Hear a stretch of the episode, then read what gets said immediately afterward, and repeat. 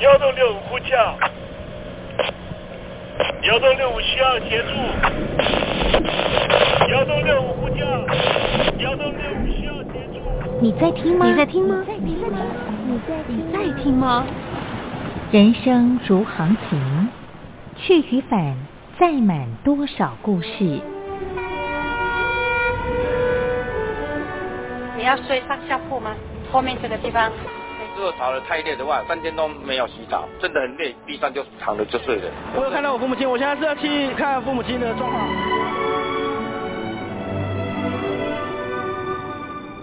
聆听故事湾，让每个故事找到属于自己的码头。我到了那儿以后，我们就往妈妈家去。我一到那边，就感觉我妈妈已经她能够活活下来都不容易，我知道。对，她没跟我讲，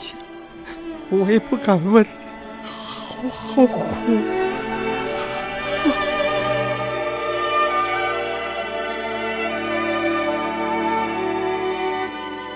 您听故事湾，聆听故事湾。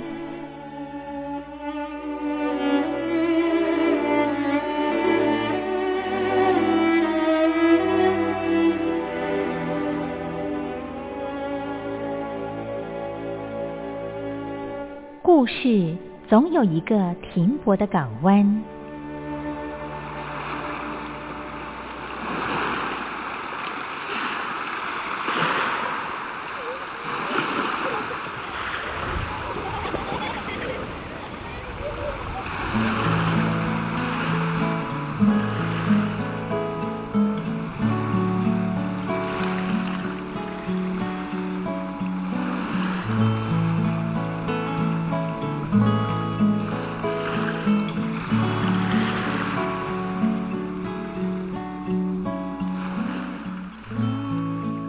六三四五六七七六五四三二一，大陆听众朋友您好，我是您的好朋友东山林，在台北问候您。正在为您进行的栏目就是聆听故事湾，一二三四五六七七六五四三二一，全年无休，每天在空中为您服务。您在每天的凌晨三点十分，或是傍晚的六点十分，都可以在光华之声的频道收听到这个栏目。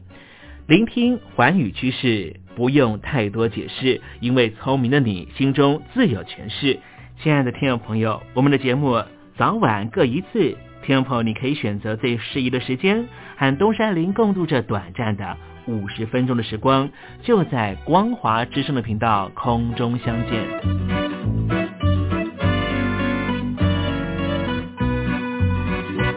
听众朋友，收听聆听故事湾东山林的节目，到底能够听到什么样的内容呢？尤其啊，我们寰宇全世界，焦点放到神州大陆啊，光是整个中国大陆呢，就有将近九千家不同的大大小小的电台了。我们的节目到底有什么不一样的地方呢？嗯，让东山林自吹自擂一下吧啊！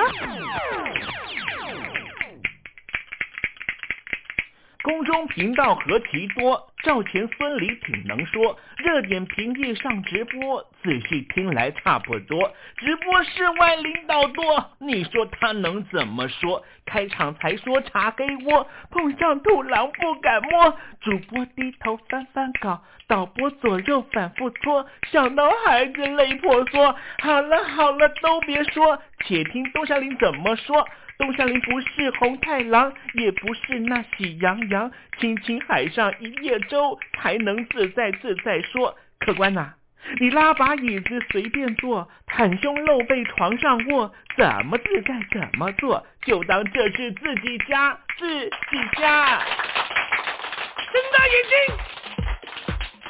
，show time！Hello， 听众朋友您好，我是你的好朋友东山林，在台北问候您。正在为您进行的栏目就是聆听故事湾啦。为什么节目的开场要这样的隆重呢？因为在凌晨三点钟的时候才进行我们的节目啊。听众朋友可能正在打瞌睡之中，或是呢在睡梦之中，所以呢要赶快把听众朋友呢让他瞌睡虫踢到九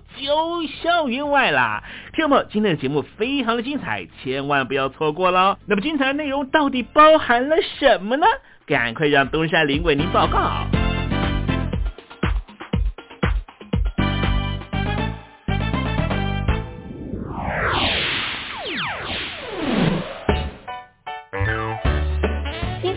星期天，猴子爱聊天。最近东山林呢迷上了一个 YouTuber 啊，这 YouTuber 呢好像是从重庆啊啊、呃、到美国发展啊啊、呃，他一干朋友呢都在 L A 这边呢来练健身了哈。呃，那天呢，他在这个直播上面呢，跟大家说呢，诶，他怎么会到美国的过程啊？他说呢，其实啊，是因为他妈妈很小的时候呢，啊，应该是说还在怀他的时候呢，就到美国了，所以呢，他一生下来呢，就有美国籍哦。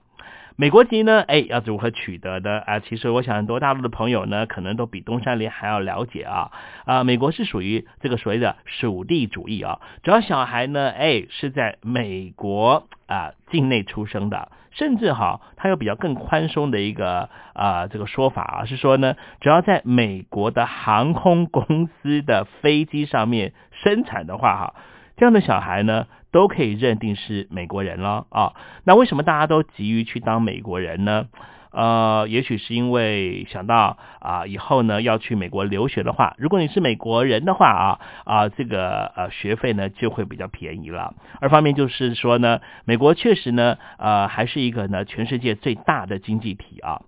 呃，所谓最大的经济体呢，呃、也许呢。听众朋友可能觉得说没有啊，很快的这个中国就是最大的经济体啊，啊应该是说呢，美国这里哈啊，它的经济的这个运作方式呢，它比较有条理啊，比较啊、呃、走法律，所以呢，你的经济的状态呢，一般来说呢哈，只要好好的经营的话呢，都会向上成长的，不会说呢突然成长到一半啊，变成了这个啊啊。泡影哈，呃，我想呢，去年前年都发生了好几起了哈，啊、呃，哪些这个人呢，啊、呃，被被迫退休了哈，我就不特别说明了啊。所以呢，有很多人希望能够变成美国人。好，待会呢，我们在时政你懂的环节里面呢，就跟听众朋友分享分享这样的讯息啊。好，今天节目的下面阶段为您进行的另外一个环节呢，就是电台推荐好声音。分手伤了谁？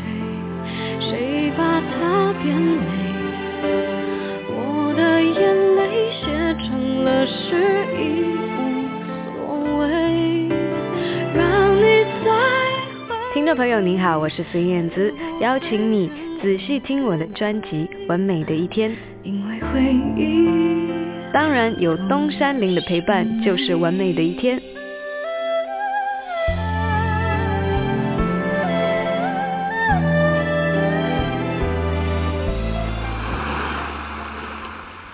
这里是光华之声，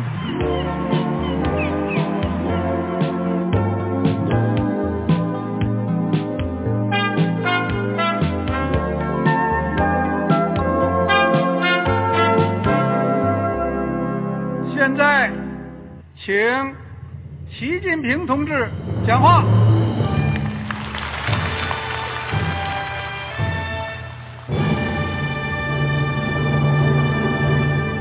中国梦必须紧紧依靠人民来实现。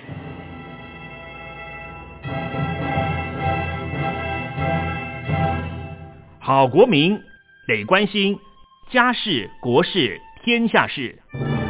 呃，谢谢发言人。我们注意到啊，现在那个外面有很多关于前中央政治局委员周永康的一些消息和报道，我不知道发言人对这个事情有没有什么可以呃透露、可以披露的。国家对于公事啊。不是什么东西都要公示的。我只能回答成这样了，你懂的。那么作为天津市来说，每年要偿还的这个公路建设的贷款量有多大？唉，这个好国民这个偿还的得回避时政敏感议题。因为他这个这个事我就不好再说太细。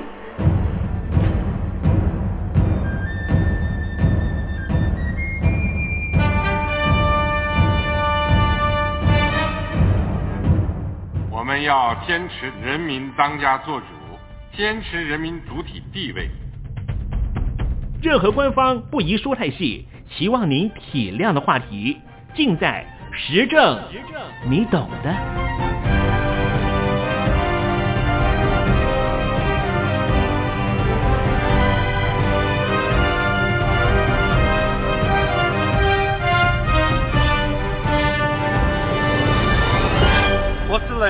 回答这样了，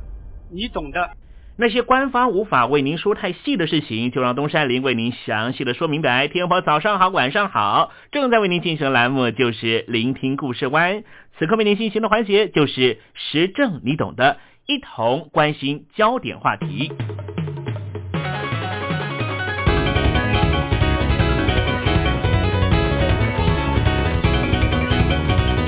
前阵子啊，在台湾发生了一起有一名妇女在中华民国的国际航空华航空中的班机上面发生了空中产子的消息，占据了两岸的媒体极大版面。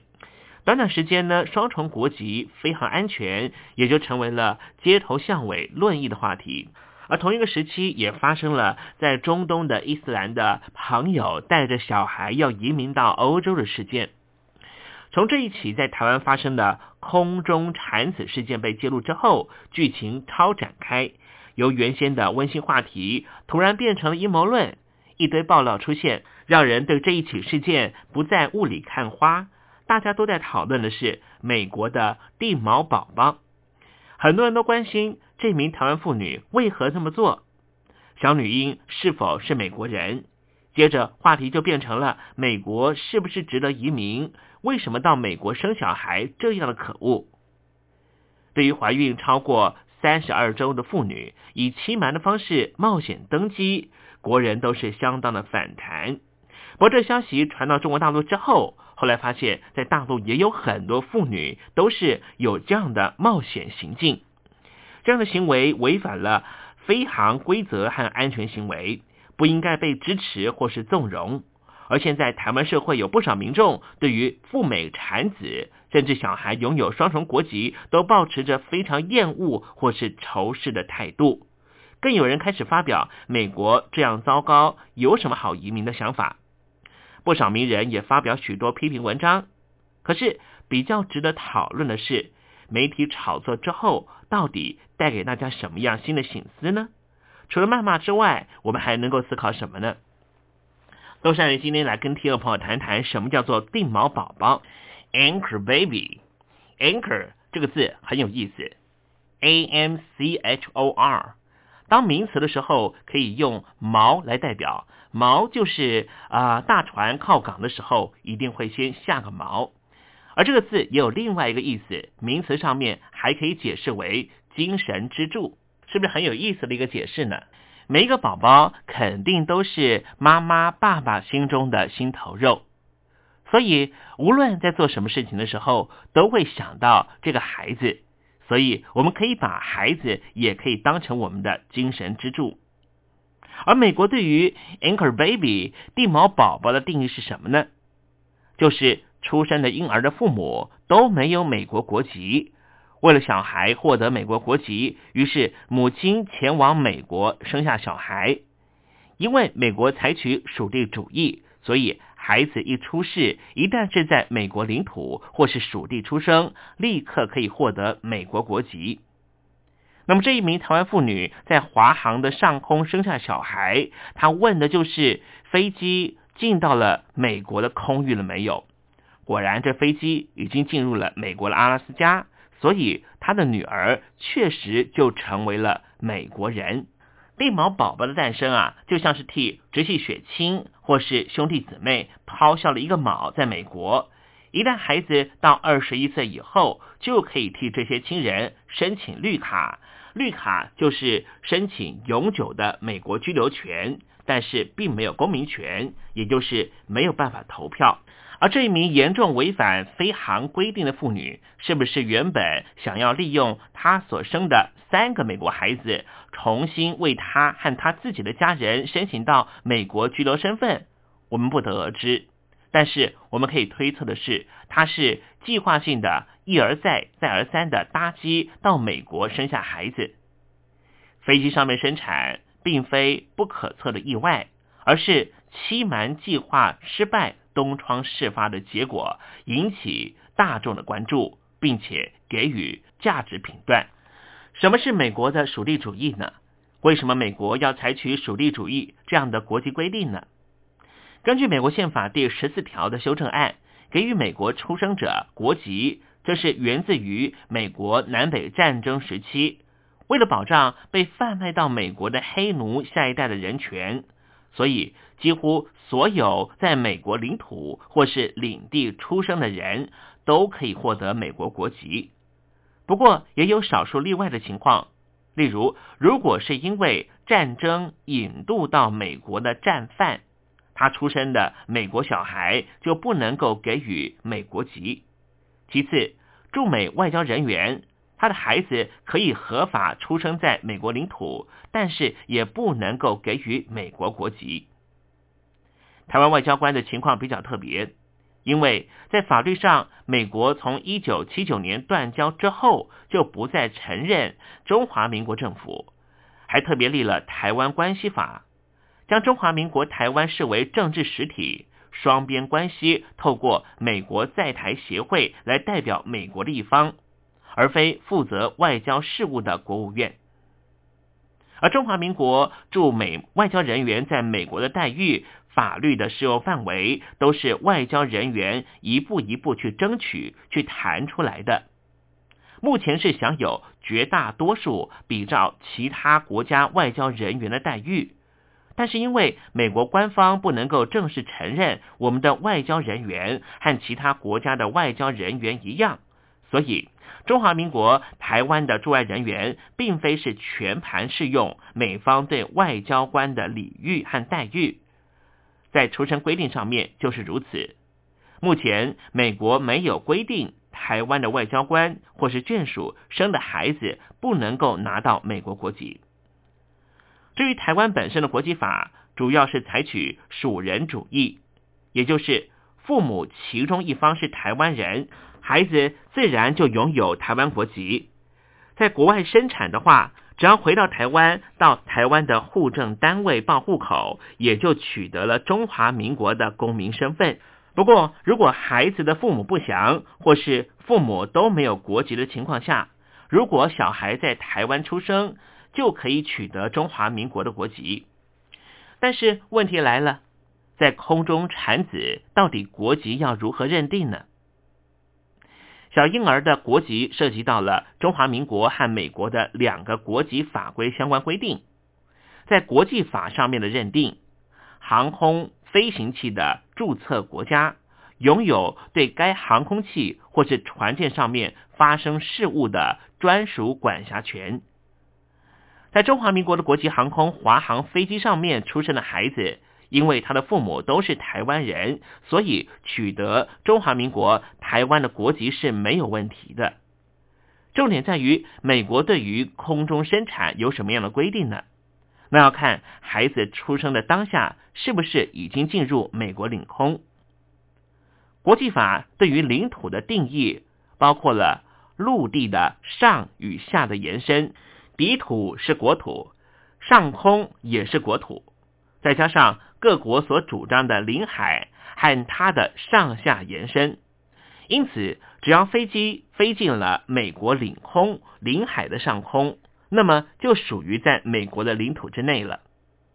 所以从新闻上来看，这一名在空中生出来的小孩已经获得了美国国籍，可见出生当时飞机已经进入美国领空。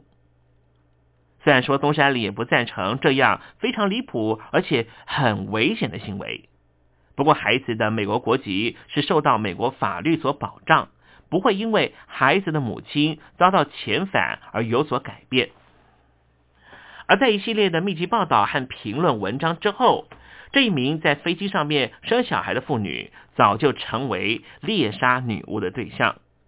连曾经贴文发表类似经验的其他美国宝宝妈妈，简称美宝妈，都遭到洗版或是被骚扰。这可以发现，仇视到美国生小孩的民众，他们所发表的言论有几种很有趣的类别。首先，绿卡和公民好像大家搞不太清楚，不少人劈头就骂这些美宝妈就是为了帮小孩拿到绿卡才会铤而走险，然后就一直骂这孩子要绿卡就不要台湾的健保卡。经常后面会有更多展开的剧情，一连串的政治言语，尤其讨论到了台湾的一些政治人物是不是一家人都拥有绿卡，还愤愤不平的批评这些政治人物是不是爱台湾。姑且不论这些讨论内容是否公允，但是这样对于公民和绿卡身份都搞不清楚的讨论呢、啊，在当时一天至少出现了上千篇。东山人的建议是啊，先来搞清楚这一切，再来骂人也不迟。拥有美国籍的公民其实是不需要绿卡的，绿卡只是拥有永久的居留权，依然是持美国以外的他国护照，只是到了美国的时候不需要额外申请签证，也可以不受到签证时限的影响而继续待在美国。绿卡就只是居留权而已，跟是否拥有美国籍、享有投票、参政等公民权差别很大。其实不论是台湾或是中国大陆，很多的政治人物和名人，他们的孩子、亲人拥有双重国籍，真是多到数不完。许多人都是在另一半怀孕的时候规划到美国进行所谓的生产观光，度假过后顺便带着美国宝宝回到台湾或是回到中国大陆，这样一来宝宝取得的当然就是美国国籍、公民权利，而不是只有绿卡。当然有了权利必须有义务，例如二零一零年美国国会通过了肥咖条款，这项条款就是美国政府要向全球的美国公民讨税，只要你拥有美国籍或是拥有绿卡，不管住在什么地方都要报税，而且美国的税务是非常复杂的，不像在台湾一张自然人凭证就可以解决所有所得税的问题。这一项美国的肥咖条款让放弃美国籍的人数逐年上升。可能现在有很多在美国的移民会觉得不公平，认为台湾妈妈或是中国妈妈为什么要带孩子来到美国抢社会资源。其实啊，在台湾方面，多数的台湾地毛宝宝拿到国籍之后就不住在美国了，根本不会产生什么抢资源的问题。如果住在美国的话更不用担心，因为住在美国就要跟美国政府报税缴税，就是一般公民的行为，有尽义务缴税而享受公民权利，何错之有呢？那么美国为什么要接纳这一些所谓的 Anchor baby 地毛宝宝呢？很多人会问，为什么那么多人会选择到美国或是加拿大生小孩呢？因为自从二零零四年爱尔兰取消出生公民权之后，欧美生活条件较为良好的国家就只剩下美国和加拿大仍旧维持属地主义，给予外国籍的人士在美国生的孩子出生公民权。根据美国移民研究中心的资料显示，美国光是一整年大约就会有四十万名的地毛宝宝 Anchor baby， 其中多数孩子的父母并不是来自于亚洲，而是来自于墨西哥或是其他中美洲的国家。而根据全美母婴护理协会的统计，中国大陆籍的妇女到美国生小孩最近五年逐年增加，二零一四年大约有四万人，二零一五年则攀升到六万人，这其中就包含了央视的前主播柴静。而相对台湾来说数目比较稳定，平均每年到美国生小孩的台湾妇女大概只有四百人左右。而根据台湾的卫生福利部健保署的资料显示，在国外生产并且申请健保补助的生产费用者，过去数年都是在四百人以下。这些生产补助是只要有缴健保费就可以领取，不论你到底是在什么样地方生产，你可能在中国大陆，可能在欧洲，可能在美国、加拿大或南美洲生产，只要回到台湾都可以申请健保的补助。当然也因为这样的规定，让更多的台湾人对于台湾的健保更加的喜爱，甚至还包括了很多的外国人都希望能够划归成为中华民国国籍，希望的就是享受台湾的健保资源。孕妇到美国生下孩子并不是台湾或者中国大陆妇女的专利，包括了南韩、土耳其甚至一些欧洲国家的妇女都会刻意到美国生产孩子。美国政府对于东亚或是欧洲等地的生育观光旅游基本上采取非常宽松的态度，因为父母来自于东亚或是欧洲的地毛宝宝 Anchor baby 多数拿的出生证明和美国护照之后就会离开美国，让他们来到美国生产反而可以带来一笔为数可观的医疗收入和周边产业的收入。真正让美国政府头痛的情况主要还是来自于墨西哥或是其他中美洲国家的地毛宝宝，因为他们大多是以偷渡的方式到了美国，然后和具有合法身份的孩子一起长时间的居住在美国，就有可能会耗用到美国社会福利和资源。而对于美国的移民非法政策，也是美国民主党和共和党争辩的焦点之一。刚才东山林前面提到，属地主义的国籍法规定来自于美国宪法，主要的目的是保障黑奴的后代。而目前台湾似乎有些人引用了竞争共和党总统候选人川普就是这个有钱人的所谓反移民的言论，似乎想要营造美国主流民意或是政治人物反对这样的情况。其实川普在共和党的竞选期间的这一些政治语言，大家可千万不要当真啊。过去很多年啊，美国国会有少数议员想要提案取消这样的出生公民权，不过这些年来都没有重大的进展，所以要修正美国第十四条的修正案根本是遥不可及。这些所谓的美宝妈人数其实并不多，会冒风险违反规定的孕妇比例更是非常低，所以东山林认为啊，社会不需要花这么多的成本和时间去谩骂或是宣扬仇视这样的少数人，意义真的不太大。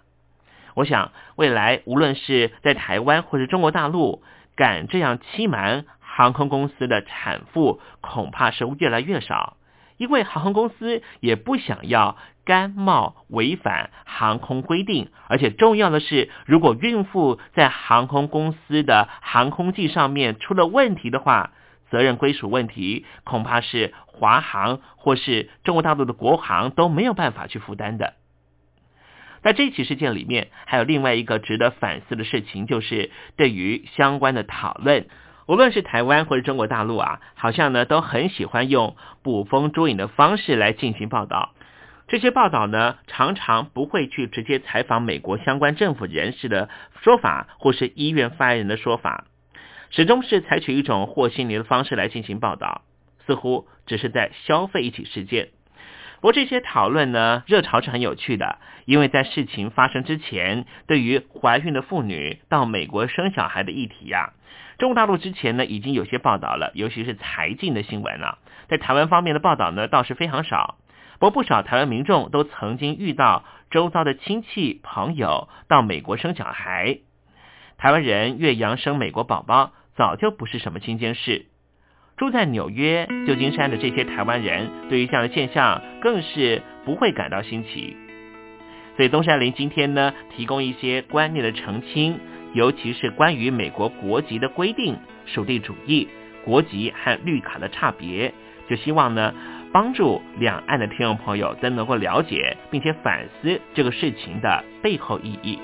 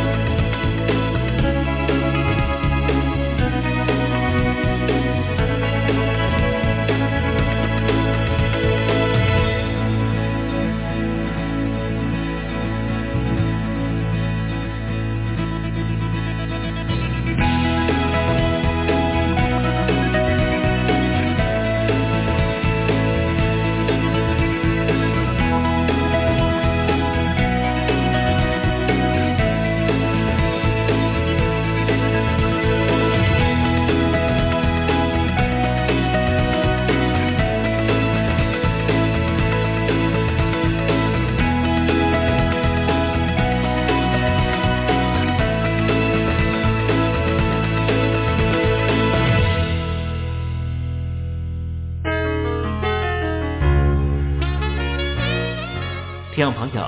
您正在收听的节目是聆听故事湾，欢迎您写信到台北邮政一七零零号信箱，台北邮政幺七零零号信箱和东山林联系。东山林就是东边的山里有只麒麟的东山林，东山林等候您的来信哦。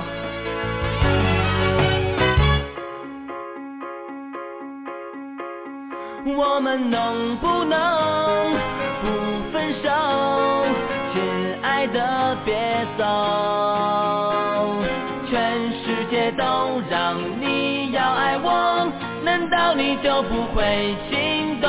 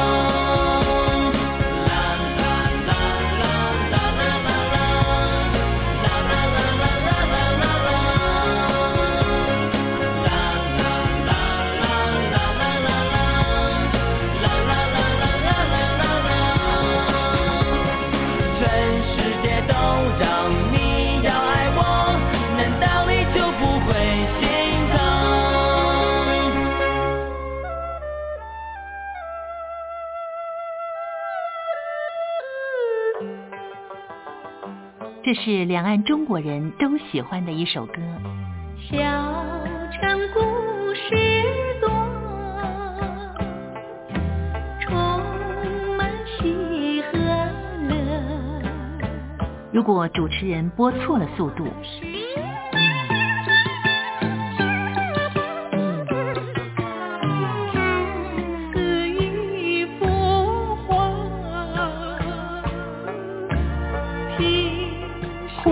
或慢的走调歌曲都不是听众喜欢的。人生境界真善美，真意包括。两岸和谐关系也得循序渐进，快慢相宜。小城故事真不错。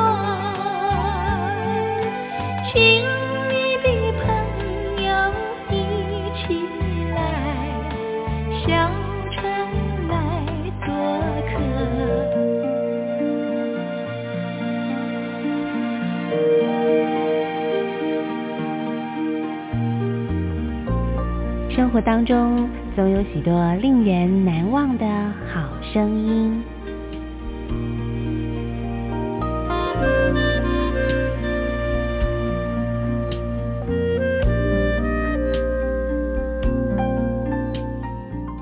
电台真心推荐，只想给你最好听的好声音。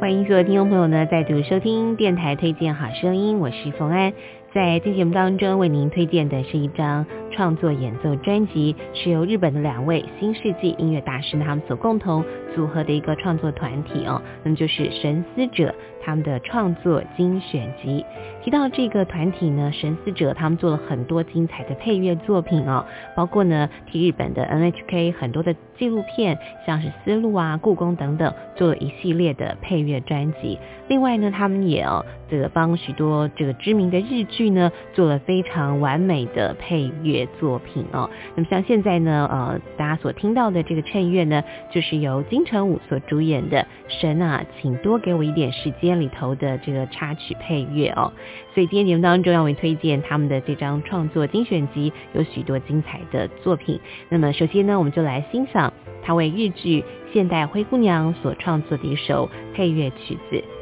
《Flying》。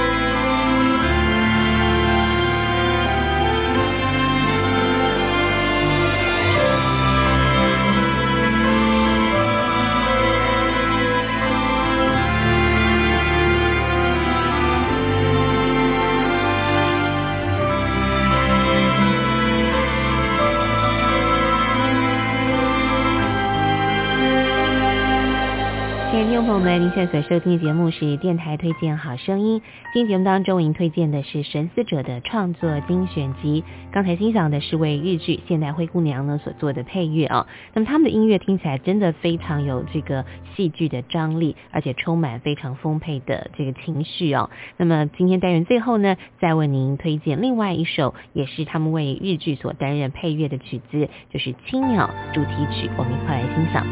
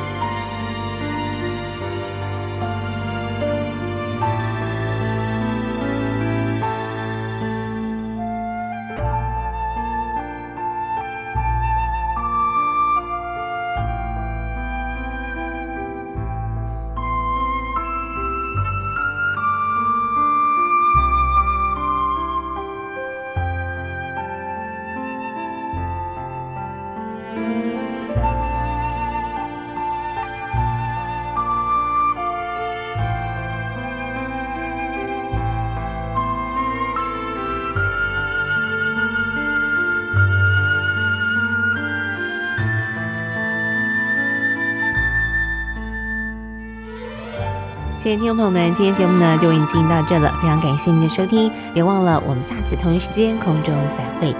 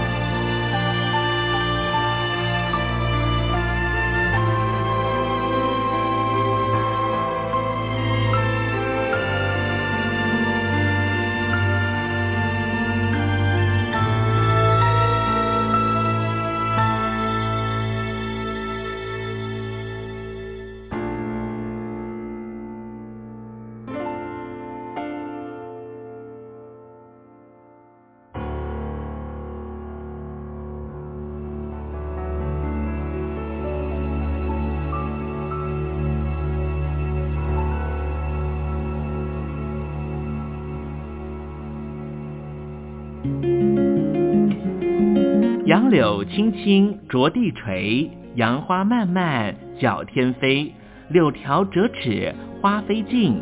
借问行人归不归？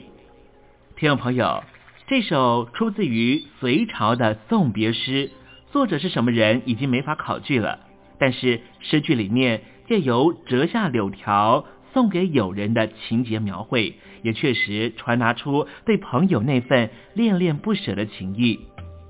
节目接近尾声了，要跟听众朋友说再见了。东山林不奢望明天和你在空中相会，只期望听众朋友明日一切平安喜乐。再见了。